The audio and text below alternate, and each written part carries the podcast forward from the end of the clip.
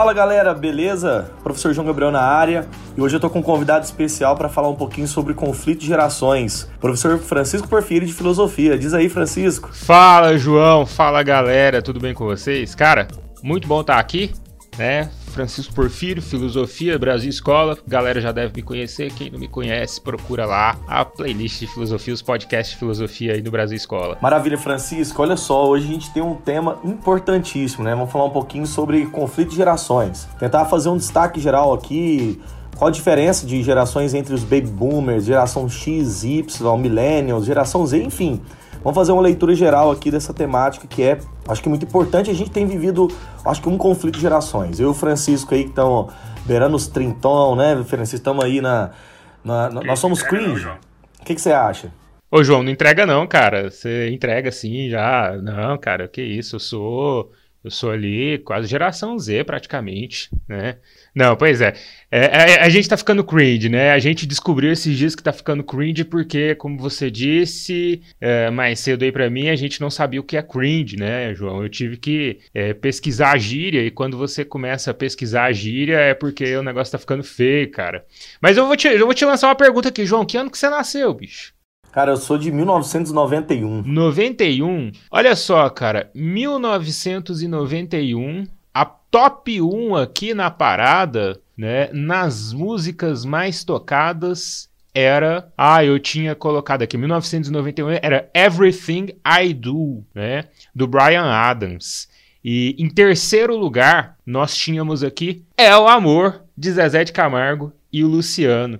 Aquela hora, né, mais cedo a gente tinha comentado, eu falei para você da Mariah Carey, do Evidências, mas isso foi em 1990, cara. Eu tava te colocando um ano a mais aqui, 91 eram esses dois. Cara, eu sou de 92. Quando eu nasci, no ano que eu nasci, a, a parada aqui tava com, primeiro lugar, Elton John, The One, né, e a gente sabe aqui que esse pessoal, ó, décimo lugar, Gian Giovanni, olha amor, né?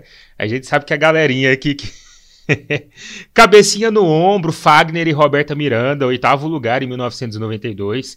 E se a galera conhece aqui essas referências, lembra desses músicos, lembra dessas músicas sendo lançadas, então uh, a gente sabe que é uma galera, né, já tá bem cringe, assim, já tá, né, já, já, já tá atravessando ali, já provavelmente geração X ali, né? Com certeza. Então, não, e é uma geração que tem como principal característica o saudosismo, né? Eu não sei você aí, mas a gente direto fica dando olhada para os nossos alunos aí que vêm de uma outra geração e falando assim, nossa, né? Porque na minha época, cara, isso é um sintoma da velhice, viu? Isso é um sintoma de dois problemas que eu acho que a gente vai, vai enfrentar bastante, né, cara? É uma juventude bem diferente da, da nossa, assim, por várias questões morais, políticas e tal.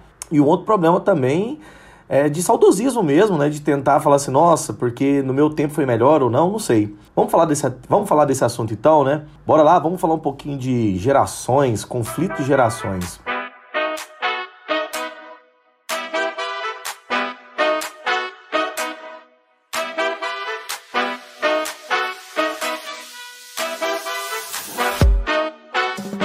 Primeiro, Francisco, eu acho que é massa a gente começar aqui pra galera dando uma ideia geral do que, que seria é, essas gerações, né?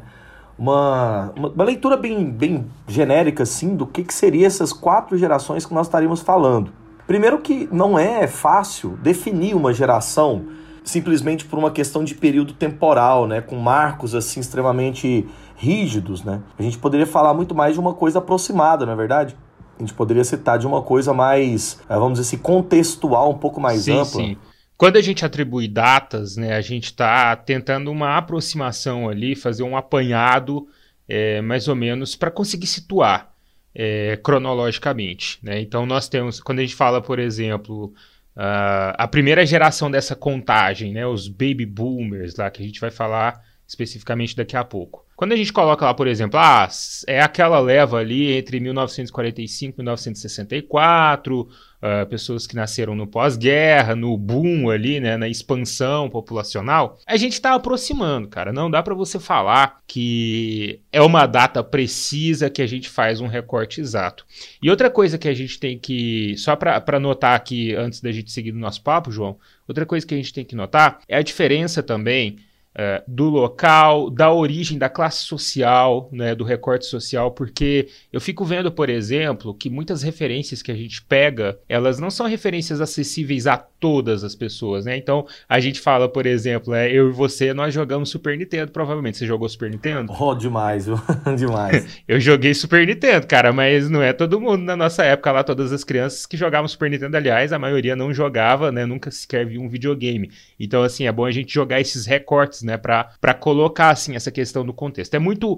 É, tem algumas variáveis, a gente coloca uma data aproximada e coloca esse recorte social também, que é interessante fazer. Não, perfeito. É importante até porque a forma de sociabilidade né, que cada indivíduo tem varia muito com classe social, varia, varia inclusive com as, até as formas de, de valoração né, que cada indivíduo possui e tal. Então, é, como estava colocando, a geração Baby Boomer estaria situada entre os anos então 45 e 64, seria o mundo pós-guerra. A geração, a geração X, que seria a geração de 65 a 84, que já veria outro contexto, né? Por exemplo, é, essa questão comparativa que você colocou é interessante porque se nós pegamos as experiências de um jovem brasileiro dos anos 60, 84, de um jovem, sei lá, estadunidense dessa mesma geração, eles vão saber, né, e vão lidar, né? Vão ter experiências bem distintas, né? Experiências de mundo bastante diferentes. Por isso que essa geração brasileira dos anos 65 a 84 vivenciou uma outra, outro contexto, né? Uma geração que foi altamente influenciada pelo que se falava da, da TV, a expansão da TV no Brasil. A geração Y, conhecida né, no mundo como a, a geração Millennials, né, foi a geração dos anos 85 e 99, aproximadamente. Estaríamos nós aí, né? Estaríamos nós aí citados no meio dessa, dessa grande geração. E a suposta geração Z, que dos anos 2000 até hoje seria essa nova geração que está aí, nossa, essa juventude que está hoje completando a maioridade, essa juventude que está na adolescência e tal. Agora, eu lanço até uma problemática aqui. Será que dos anos 2000 para cá nós não estaríamos também vivenciando uma outra geração, é, não necessariamente de 2000, mas quem nasceu em 2006, quem nasceu é, em 2010, já também não seria uma nova geração? Um subgrupo interno, também da internet, também do contato com essas novas tecnologias digitais? Supostamente a geração alfa, né? Tem as discussões aí para a inclusão dessa geração alfa, que ela é completamente nativa digital, diferente da nossa geração millennial que pegou o, o processo ali do, da digitalização acontecendo. A gente a gente tem uma infância bastante analógica e começa a entrar né, no período da nossa adolescência nesse mundo digital. E você tem essa geração de 2010 para cá é, da criança que brinca com tablet, né, com smartphone. É, que, uma, que foi uma coisa que, que eu, por exemplo, fui é, ter contato com smartphone já era um jovem adulto, assim, né? Um, um smartphone mesmo e ter essa hiperconexão, ter que é, ter o acesso facilitado da internet, não precisar, por exemplo, de um computador para isso, eu já tinha ainda, já estava na faixa dos 20. Né? Eu, eu creio que você também.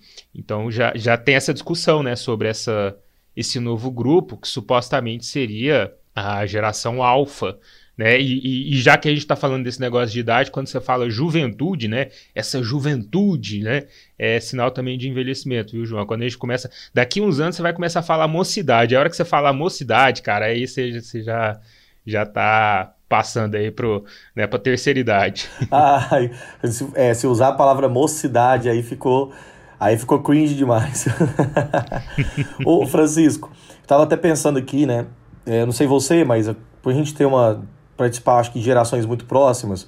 Como que você fazia os trabalhos na época de escola? Qual era a fonte principal das suas pesquisas na época de escola? Enciclopédia. A Barça. E eu tinha uma. É, a Barça, que era referência, né? Aquela Barça lá na estante da, da, da, biblioteca da escola. Em casa eu tinha uma bem condensada, Enciclopédia Ilustrada do Estudante, né? Tinha mais de mil páginas ali, condensava o assunto. Trabalho de geografia a gente fazia consultando o Atlas Geográfico, trabalho de história, o Atlas Histórico, e era assim, cara. Não tinha essa facilidade, não tinha esse oráculo pós-moderno aí, o Google, né? Que tudo que você pergunta ele responde, não. Você também era assim, João? Nossa, eu era assim. E, e olha que a gente, a gente fazia pesquisa, né? É, diretamente na biblioteca da escola, né? Então, era aquele momento ali que você falava assim, mãe, hoje eu tenho que ficar tarde na escola, né? É, que os alunos também ficam hoje, mas é para aula, para outras coisas, para outros eventos. A gente ficava para ir na biblioteca. Eu lembro que a gente fazia fila quando a escola toda tinha um trabalho igual. Aí, cara, alguém pegava o livro, nossa, era uma confusão. Alguém recortava o livro da biblioteca. Você não tinha outro, né, cara? Alguém metia a tesourona no livro lá e já era, né? João, e fazer a apresentação de trabalho, como é que era? Nossa, era o terror, cara. Hoje, como professor aqui, eu me lembro quanto que eu sofria naquela época, né? Ficava aquele grupo lá na frente, cada um pegava um pedacinho do trabalho, cada um falava um trecho, e se alguém faltava, ô, oh, para aí, você tá falando minha parte, meu Deus, era uma loucura, cara. Né, cartolina, bicho, a gente usou cartolina, velho, para apresentar, né, para apresentação ali em grupo, é, hoje em dia a galera já, já coloca um slide ali, já chega lá um vídeo, né, uma coisa mais...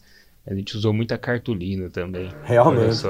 Francisco, vamos fazer uma linhagem é, histórico-filosófica, e aqui, claro, sociológica também com os meninos, a respeito do que, que seria essa sociologia das gerações, esse conflito de gerações. Eu acho importantíssimo, assim, nós citarmos uma, uma questão. É, na história do pensamento sociológico, a questão das gerações sempre foi um tema muito importante, inclusive na origem da sociologia. Se nós pegarmos desde Auguste Comte até ao pensamento italiano, com Antônio Gramsci, etc., nós vemos uma linhagem geral de pesquisadores que estudaram de maneira muito veemente a questão das gerações. Inclusive, nos anos 20, é, num período que a gente considera como período entre guerras, né, entre a Grande Guerra e a Segunda Guerra Mundial, José Ortega Gasset, que é um dos intelectuais mais importantes da França, né, do século XX, ao lado de Mayenne, também produziram uma, é, reflexões bem importantes a respeito da, das gerações. Inclusive, eu cito aqui para o pessoal um, li um, livro, um texto, na verdade, do Ortega y Gasset, conhecido como A Ideia das Gera Gerações, ou seja, a ideia das gerações, no qual foi publicado em 1923, ele trata com o conceito de sensibilidade vital. Uma ideia que é importante porque sensibilidade vital estaria ligado que uma geração ela não simplesmente representaria apenas uma questão de idade, mas ela estaria associado também a formas de, de, de percepção sensorial do mundo em comum. Não simplesmente experiências concretas, históricas, que essa vai ser uma leitura posterior do Carl Yen, mas vai ser uma outra tendência, uma ideia de que indivíduos teriam uma sensibilidade comum, e esse princípio dessa sensibilidade vital foi, foi utilizado por Ortega y Gasset para entender como que as gerações então percebem né, elementos comuns numa, numa mesma época. Inclusive tentando se diferenciar fundamentalmente do pensamento positivista do Conte e fazendo uma aproximação com questões mais concretas, que seria uma proximidade maior com o materialismo histórico, né? O Manning vai trazer uma tese que é fundamental, que eu acho que é elementar, que uma geração ela é, é, é, distinta, na verdade, uma da outra, justamente por conta das experiências com os mesmos problemas históricos que ela vive. Por exemplo, se nós pegarmos durante uma guerra, é, nós podemos identificar num grupo de jovens que tem a mesma idade, por classes sociais diferentes, duas gerações distintas, duas ideias bem distintas. Por exemplo, um jovem pobre que é convocado e obrigatoriamente vai à guerra, e de um jovem que tem o direito de estudar, de sair do país para outro lugar, né, representaria uma outra geração. Ou seja,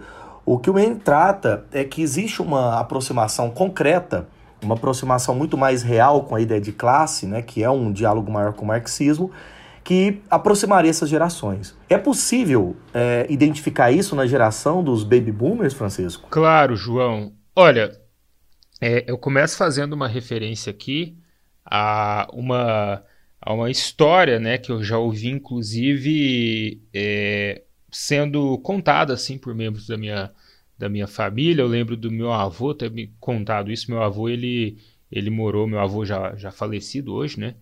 é, ele morou no norte do país por muitos anos, né? então ele tinha um, ele fazia comércio ali uh, com um barco, né? na navegação ali dentro dos rios no, no, estado do Pará, e ele tinha contato com aquelas comunidades ribeirinhas, isso, cara, na década de final dos anos 60 e início dos anos 70.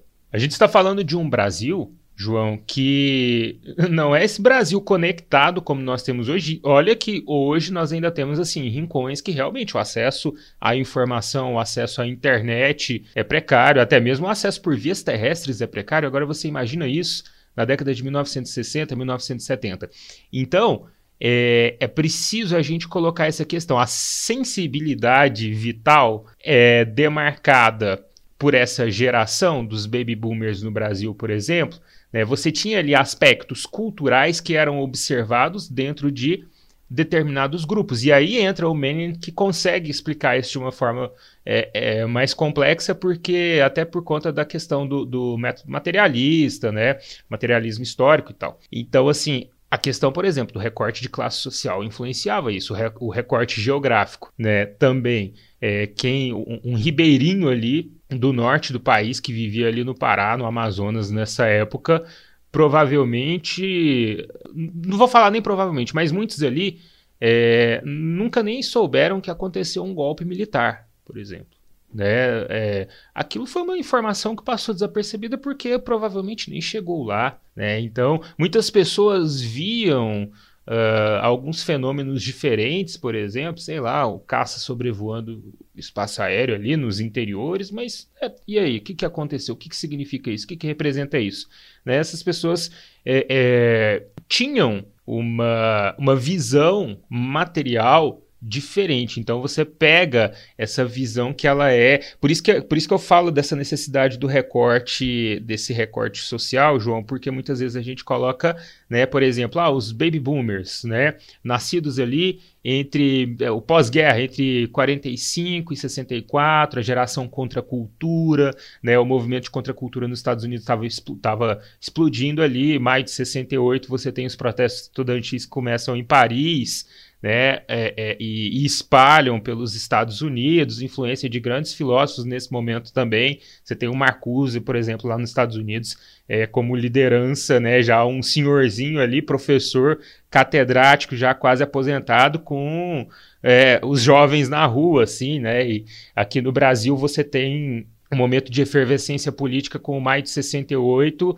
é, porque estava acontecendo a dura repressão, né? Começa os anos de chumbo da ditadura militar. É, mas isso é para um determinado recorte, né? Então, é a percepção do estudante da USP ou de uma universidade ou de uma outra universidade da época que tinha acesso à informação, é, que sabia o que estava acontecendo, ao mesmo tempo que você tinha uma camada mais. É, é, a, a, média, né? Assim, se falar, o, brasileiro médio da época é, talvez não tivesse essa mesma percepção que aquele jovem né, de classe média que teve acesso à informação, que estudou, tinha. Então você tem essas percepções diferentes. É muito importante notar isso.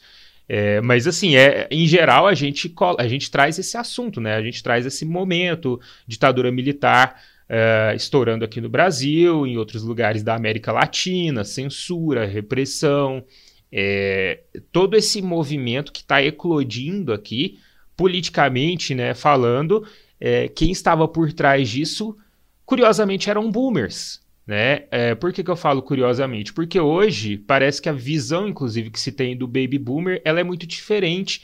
Porque se a gente pega, principalmente a tendência estadunidense de análise dessas gerações, o baby boomer, ele é aquele perfil que profissionalmente ele buscou o quê? Estabilidade, né? Ele buscou a reconstrução do mundo, de um mundo pós-guerra. Um mundo que não queria vivenciar novamente uma, uma guerra mundial, né? Europa destruída, é, economicamente e fisicamente, né, as cidades ali bombardeadas e tal. E qual que era a missão do Baby Boomer? Reconstruir isso, né, e trazer novamente um certo nível de confiabilidade, né, é, é, evitar o caos, assim. Então, olha o quanto que é diferente a gente fazer essa análise no recorte europeu e estadunidense e fazer essa análise também nesse recorte brasileiro que vivia a ditadura militar, portanto, é, é, é, parece, aparentemente ela não está buscando uma visão tão conservadora nesse momento, mas está buscando uma, uma saída, inclusive, mais revolucionária dentro de alguns recortes sociais, claro. Com certeza, assim, é sempre preciso dizer que essa, esses, essas diferenciações, elas são europeias, né? Elas são tipicamente de países de, de primeiro capitalismo no mundo, né? Nós temos também, é, entre os anos 60 e os anos 80, nessas, nessa conceituação, a geração X, né? Que seria uma, uma geração que estaria intermediariamente aqui entre os baby boomers e a geração Y, que seria a geração nossa. E o que, que ela caracterizava? Olha, se a gente pensa o, a questão social brasileira, nós estamos a um período aí que vai da, do período mais duro da ditadura militar ao período de redemocratização, ao período de problemas econômicos muito graves, né? O Brasil passou por uma, uma crise estrutural, econômica na transição, uma, uma, aliás, uma transição muito segura né, para a ditadura militar, que devolveu esse poder político à democracia representativa de modo muito seguro para para aqueles que né, fizeram a ditadura no país e encontrou, por exemplo, um cenário catastrófico, os anos 80, de uma hiperinflação, de uma dificuldade de empregos, né, um período de reabertura política no Brasil extremamente desconfortante para essa geração de jovens. Imagina o que é ser jovem no Brasil ali dos anos 80, né? Olha, é um jovem que tem uma, uma amplitude de horizonte nada muito seguro, né? nada muito seguro até um certo otimismo em relação à questão política, mas ao mesmo tempo, no cenário econômico, nada de muito horizonte seguro, né? A gente tem um, um período problemático demais. E até cabe citar que é justamente essa geração Y, né, que, X, aliás, que produziu as grandes bandas do rock nacional brasileiro, do rock chamado anos 80, né? Se a gente pega aí desde Capital Inicial, de Legião Urbana, se a gente pega os Paralamas, Titãs, etc., é, a gente pode até pegar Barão Vermelho, enfim, né? Nós podemos pegar essa grande geração que ela representa isso muito, né? Toda vez que eu vou dar aula sobre esse assunto, eu faço sempre questão de colocar uma ou outra música, geração Coca-Cola, né? Que seria, na verdade, esse conflito, esse contraste entre aquele mundo velho da ditadura e o um mundo novo agora, desse, desse novo crítico uhum. social. É, é muito forte isso, é, é marcante na nossa história, é, João. Falando aqui no caso do Brasil e dessas bandas, elas são inclusive fruto do que essas gerações cresceram vendo, assim, da repressão, da ditadura, né? Então tem essa. Isso aparece com muita força, cara. E por isso que os anos 80 no Brasil tem esse, esse cenário do rock nacional efervescente, assim. E o curioso é como que muitas dessas bandas que gritavam com vozes progressistas com o passar do tempo, músicos, né, as próprias bandas, as que permaneceram, foram para um lado mais conservador. Assim, não, não tô fazendo, inclusive, juízo de valor entre visão progressista e conservadora, né? Eu acho as duas válidas ali, cabem no seu momento, mas assim, é curioso o quanto que o tempo, né, fez essa. provocou essa mudança em alguns, né, cara? É, é, é, a gente percebe notoriamente aí, pegando algumas bandas que estão nativas até hoje, ou músicos que que aparecem aí vez ou outra né, com comentários na, na, na, rede social ou na, na mídia, né, essa mudança de percepção. Você pegar como que o cara era, lá em 1980 e como que é hoje, assim. Perfeito, com certeza. É, poderia citar vários nomes aqui, mas acho que é até melhor não, né? Mas a gente não pode. a gente poderia, mas não pode. Poderia, mas não pode. É melhor, é melhor não. E a gente pode falar também, Francisco, dando desenrolar aqui no nosso episódio, da geração Y. Quais características nós temos né, nessa geração Y? Eu quero começar aqui citando rapidamente que essa a geração Y, essa geração no qual estaríamos inseridos nela, né? Seria a geração do, dos anos 80, de meados dos anos 80 até final dos anos 90. E ela seria uma geração que estava associada fundamentalmente a uma, pelo menos no caso brasileiro, né? A uma ampliação, vamos dizer assim, da globalização. Com certeza é um momento e aí eu até vou trazer aqui uma ideia que o Ulrich Beck, um sociólogo contemporâneo, né, alemão, inclusive junto com a sua esposa, que também é socióloga, Elisabeth Beck, trata da ideia de, uma, de início de uma geração global. O que, que seria esse momento? Esse momento em que a, a globalização teria produzido uma nova forma, nesse anos, anos 90 já a priori, uma nova forma de interconexão de toda a juventude mundial, principalmente no âmbito cultural. Ou seja, que em diferentes países do mundo haveria a possibilidade de uma espécie de troca cultural muito é, vasta. E ele cita isso fundamentalmente com os chamados desenhos animados. Né? Com certeza aí a gente foi familiarizado ali nos anos 90, até início dos anos 2000, com desenhos que são de países globalizados, assim, que acho que posso até falar essa palavra, que impuseram um, um tipo de, de, de entretenimento no mundo, né? A, a produção da Disney, a, a, indústria Disney, na verdade, né? Que foi uma geração influenciadora de, de jovens do mundo todo. Então, se a gente pega os grandes desenhos animados que foram produzidos ali nos anos 70, 80 e expandiram nos anos 90, eles marcaram essa geração que o Rick Beck trata como essa geração global. E claro que essa geração Y ela é um período também de transição para essa nova geração Z. Mas ao que me parece, não sei se você concorda, essa geração Z ela já não partilhou né, desses elementos de entretenimento como nós partilhamos. O que, que você acha? Concordo concordo contigo porque eu percebo isso conversando com, com os meus alunos em sala de aula, aula hoje. As nossas referências da cultura popular, da cultura pop, lá nos anos 90, João, é, eram referências ligadas, por exemplo, à TV. Né? Então nós temos, nós crescemos assistindo uma espécie, um formato de programa de auditório que tinha dado certo ali, explodido com Chacrinha nos anos 70, e como o próprio Chacrinha, né, saudoso lá, Belardo Barbosa, um dos maiores nomes da TV brasileira, disse, na TV nada se cria, tudo se copia, né? Então esse formato, ele permanece. É, televisão é algo que eu vejo, pelo menos essa TV aberta que a gente foi tão exposto ali, né? É algo que essas gerações não assistem mais. A, a questão do assistir novela, consumir esse conteúdo televisivo, porque está muito mais ligado à internet. E, e locar esses filme? desenhos animados. E locar, locar filme? Será que essa geração faz ah? Não, pera, não eu, quero, eu quero chegar, eu quero falar só sobre isso, cara. Desenhos animados, né? O, nós tivemos uma uma espécie de relação tão próxima, porque isso, isso era o que moldava o nosso caráter, né? O Rei Leão, cara, o Rei Leão, a gente tem uma, uma a nossa geração tem uma ligação assim, é, bem, inclusive vai para esse lado mais sentimental com o Rei Leão, porque isso era elemento dessa nossa cultura pop que a gente estava consumindo, que é o que é, a gente era exposto e tal. Locar filme, cara, loca... essa geração de hoje nunca vai saber a emoção que é chegar sexta-feira e você locar três fitas ali para devolver só na segunda, sabe? Fita VHS, ainda não tô nem falando de DVD, hein? Fita VHS, porque era o entretenimento do final de semana. É, e eu lembro também que eu cheguei a alocar cartucho de Super Nintendo e CD de PlayStation 1 quando eu jogava também. Ia no Titan, né? E, e eu tinha o, o, videogame em casa, então eu alugava ali para poder jogar em casa, porque é, a, às vezes a grana ali para comprar os jogos era curta, então você alugava que saía mais em conta. Com certeza. Nossa, e quantas vezes minha mãe já me foi buscar em véspera de prova no Taito, cara? Ela falava, você vai comprar um pão. Aí eu pegava o troco e corria para lá para jogar meia horinha só. Eita, geração diferente, né? Ó, eu acho que a gente pode até caminhar aqui para falar um pouquinho já dessa última geração, já que a gente está nessa relação aí de diferença, né, entre a Y e Z. Como que a gente pode definir essa geração Z? O que, que seria essa geração que iniciaria nos anos 2000, é, se expandiria também para essa geração alfa? É possível usar essa conceituação? O que, que a gente pode pensar nesse assunto? É, a geração Z, ela já é uma geração que nasce, ela colhe os frutos da nossa geração milênio ali de ruptura.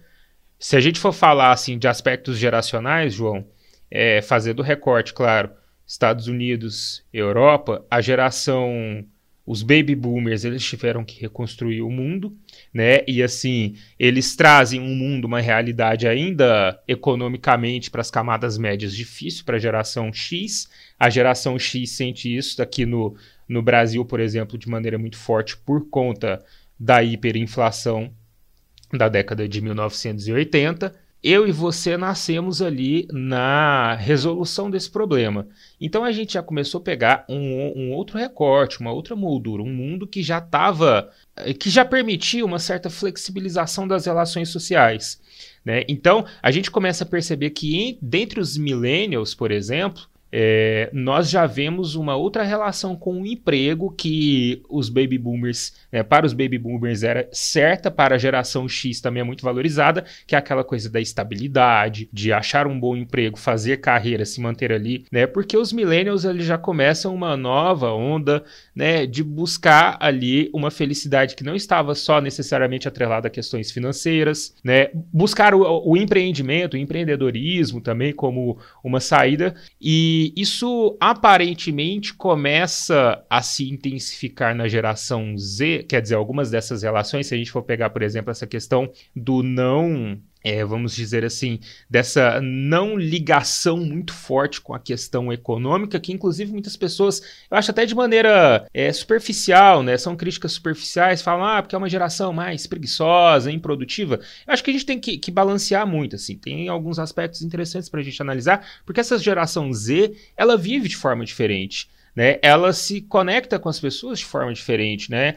É, do mesmo modo que nós, João, nós nos conectamos com o mundo, com as pessoas, de maneira diferente como eh, se for comparar com os nossos pais. É, tem uma tendência, e isso fica muito evidente, é, sobre a moda. Né, a partir da moda. Tem o, o texto lá que eu escrevi para Brasil Escola, o que é cringe, inclusive, é, é, depois, galera que está ouvindo aí, acessem lá o que é cringe, busquem lá o que é cringe no, no nosso brasilescola.com.br. Eu coloco dessa diferenciação de geração porque, aparentemente, a geração X né? Ela ainda mantém certas estruturas com os baby boomers, mas assim, ele, é, eram os pais deles, então eles queriam se libertar daquilo. A geração Y quer se libertar daquilo que a identifica com seus pais, com a geração X. A geração Z quer se libertar daquilo que a identifica com os milênios. Por isso que a gente vê esses ciclos da moda, por exemplo. A galera tava falando lá, usar calça, né, no caso da moda aí,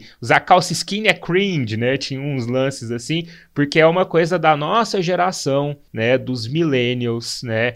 É, aquelas calças ali mais coladas para se descolar né, daquela. Eu tô, eu tô, aprendendo uns termos de moda aí, sabe? A, a, a minha, minha companheira, ela, é, ela é ligada, antenada nesse negócio de moda, eu fico aprendendo essas coisas com ela. O mom jeans, né, que as, o pessoal lá da geração, lá dos anos 80, usava aquele jeans mais largo, né, aquela coisa, então a galera dos anos 90 que se descolar disso, cara, a, né, imagina as meninas lá usando a calça jeans que a mãe delas usava, isso, isso era cringe na época. Né? Então elas usavam uma calça mais colada, né, cintura mais baixa, para se destacar daquilo. Agora a gente vê o retorno àquela moda dos anos 80. Então a moda ela mostra isso, esses ciclos, né?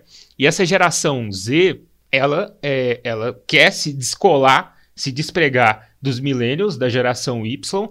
Ela quer, ela tem um modo diferente de lidar com o mundo, de se conectar com o mundo, de se comunicar né? Então, uh, são pessoas que já nasceram, eles não são totalmente né, nativos digitais como o pessoal, a leva que veio a partir de 2010, mas eles já cresceram nesse ambiente mais digitalizado, com um certo acesso à internet mais facilitado, a internet banda larga, né? Se a gente for pegar esses recortes sociais é, mais privilegiados, assim, a internet banda larga, porque eu e você né, nós vimos de um recorte em que a internet era aquela discada, né, que a gente acessava no, no final de semana ali, fazia aquele barulhinho estranho ali no, no computador e você pagava no final de semana ou depois de madrugada você pagava a discagem e mais um pulso telefônico, né? As pessoas nem contam mais isso, pulso telefônico. Você falar para isso para um, um, moleque que nasceu de 2000 para cá, vai falar que é pulso telefônico? Como assim, cara? Né? É, o, o telefone era contado ali por tempo de uso, né? Você tinha um...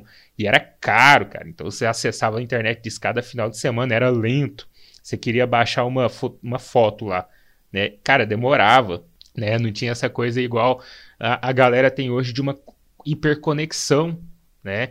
Uma conexão muito rápida. É, inclusive, eu vou deixar aí, vou chutar a bola de novo aí para você, para você falar do, do, do Pierre Levy, né? Que vem falar dessa questão da cibercultura e ou cybercultura, se preferir, né? Eu prefiro ciber, né? Eu sou bem ariano suassonista, assim, nesse sentido. Eu acho que eh, eu sou pela, pela, pela valorização do nosso belo, da nossa bela língua portuguesa, mas enfim, é, essa esse mundo conectado ele começa a aparecer para essa geração Z.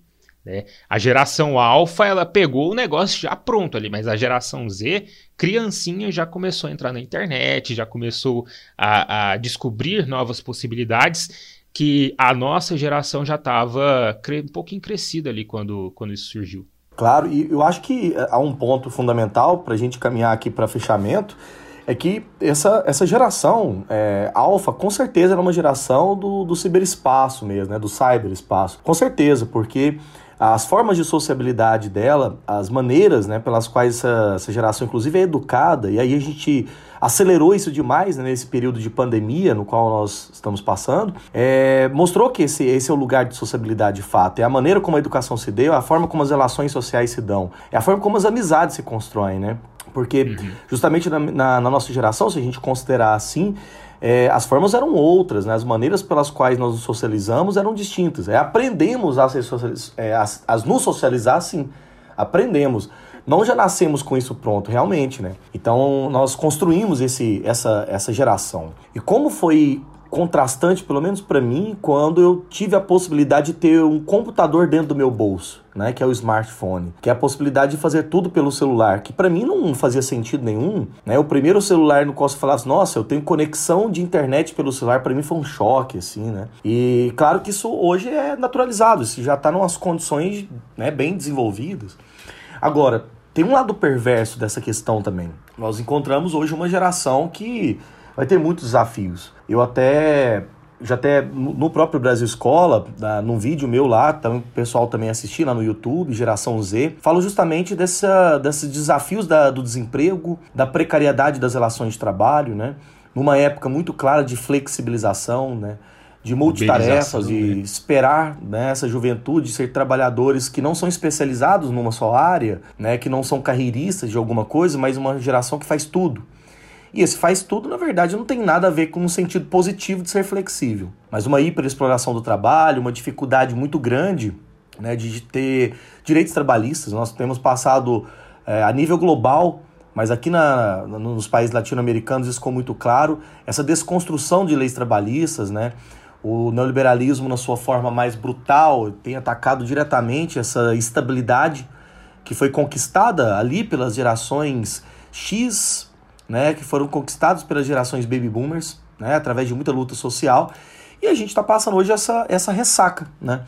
Que com certeza essa, essa juventude, ó, de novo aqui, né, mostrando a minha idade, essa juventude vai enfrentar. Nós vamos enfrentar porque nós estamos no meio dela ainda. Mas que principalmente já vão encontrar um mundo do trabalho bem desconstruído. Agora, também há uma outra questão. Vive-se uma época de excesso de informações também. Eu acho que falar de excesso de informação não é necessariamente falar de excesso de conhecimento.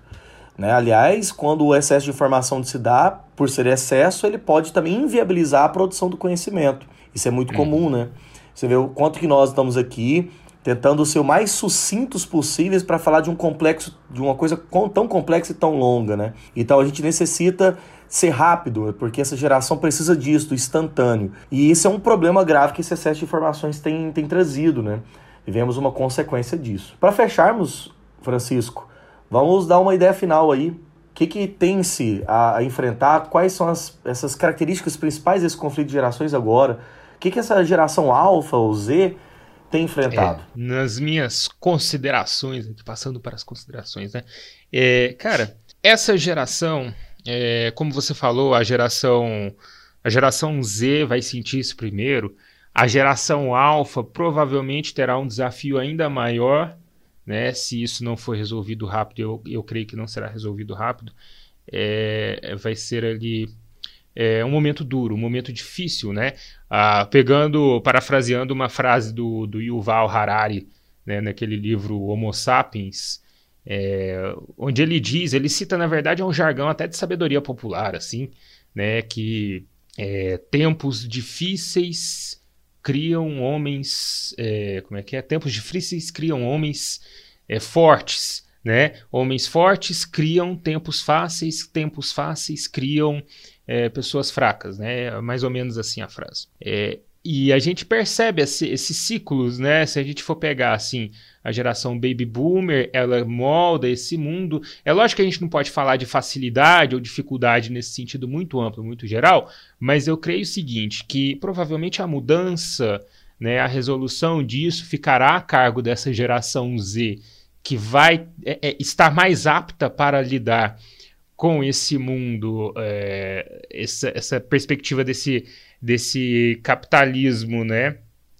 É, hiperconectado, tá? Desse mundo hiperconectado nessas condições, precarização do trabalho, uberização do trabalho, né? Dissolução das relações trabalhistas, é, isso, isso vai ser isso vai provavelmente ser o, o, o, motivo, talvez, o estopim de uma grande crise que, na verdade, a gente já começa a observar sinais. Não é de agora, né, João, que essa crise financeira, política, institucional, ela está batendo a nossa porta, ela já está nos sinais. E, bom, a galera vai ter que lidar com isso, vai ter que segurar o rojão, né? Nós, possivelmente, porque a gente, nós estaremos ali, é, nós viveremos isso. A geração X verá isso, mas talvez assim já esteja um pouquinho mais afastado, historicamente distante. Muitos já estarão se aposentando. A nossa geração ela vai pegar isso, mas a gente vai estar, tá, né? A gente já está num certo, numa certa posição dentro do mercado de trabalho, então a gente já tem é, uma, um, uma, uma, certa vantagem aqui, talvez vamos dizer assim.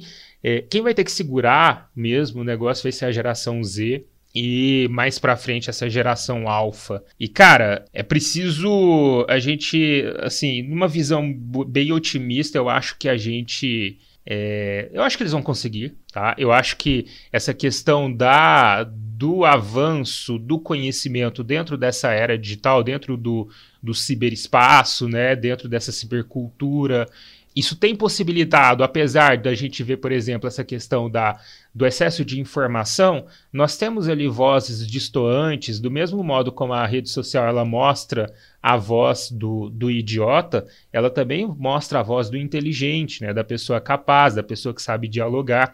Então, e muitos dessa geração, eu fico observando dentro de sala de aula, muitas vezes assim, de, a, a, dessa percepção que muitos têm de um senso de justiça, de se levantar contra as injustiças sociais, né, contra as questões ali que julga que essa pessoa julga ser é, é, incoerente, errado e tal. E eu acho que isso pode ser um bom diferencial, João. Apesar de todos os pesares, apesar do excesso de informação, apesar dessa difícil relação com o mercado de trabalho, né, apesar dessa geração extremamente imagética, dessa coisa do uso né, dos aplicativos assim uh, ah, uh, ah, para essa questão da divulgação da imagem que, que parece muitas vezes uh, até mesmo vulgarizar, banalizar, eu acho que eles têm boas ferramentas para conseguir lidar com isso no futuro e superar essa crise que está se intensificando. É, encerro, inclusive, minha, minha fala com esse voto de otimismo nessa nossa geração Z. Maravilha, cara. Eu também tenho uma percepção muito parecida com isso. Assim, a gente, óbvio que não pode fazer apenas uma é, aquela visão saudosista crítica desse tempo, até porque nosso tempo também e as gerações anteriores tiveram muitas dificuldades com outras questões. Acredito que são novas dificuldades, novos desafios, né? E essa geração tem muitas ferramentas, sim, né? A ferramenta tecnologia é uma delas, né? A tecnologia digital também é uma forma de mobilização, de organização. Eu acho que esse tipo de, de luta é muito viável. E para fechar, primeiro, né, agradecer todos os nossos ouvintes, agradecer, né, pela audiência de sempre. Se gostaram desse podcast, também compartilhem e deixar uma ideia final aqui que é o seguinte: desafios estão aí para serem superados. Essa geração ela tá disponível para isso. É uma geração que vai precisar de muita organização e, obviamente, o mundo mudou, as realidades mudaram, né? As concepções de mundo, inclusive, mudam. E é a partir daí que novas lutas também devem surgir. Novas formas de organização e, claro, a superação desses vários problemas.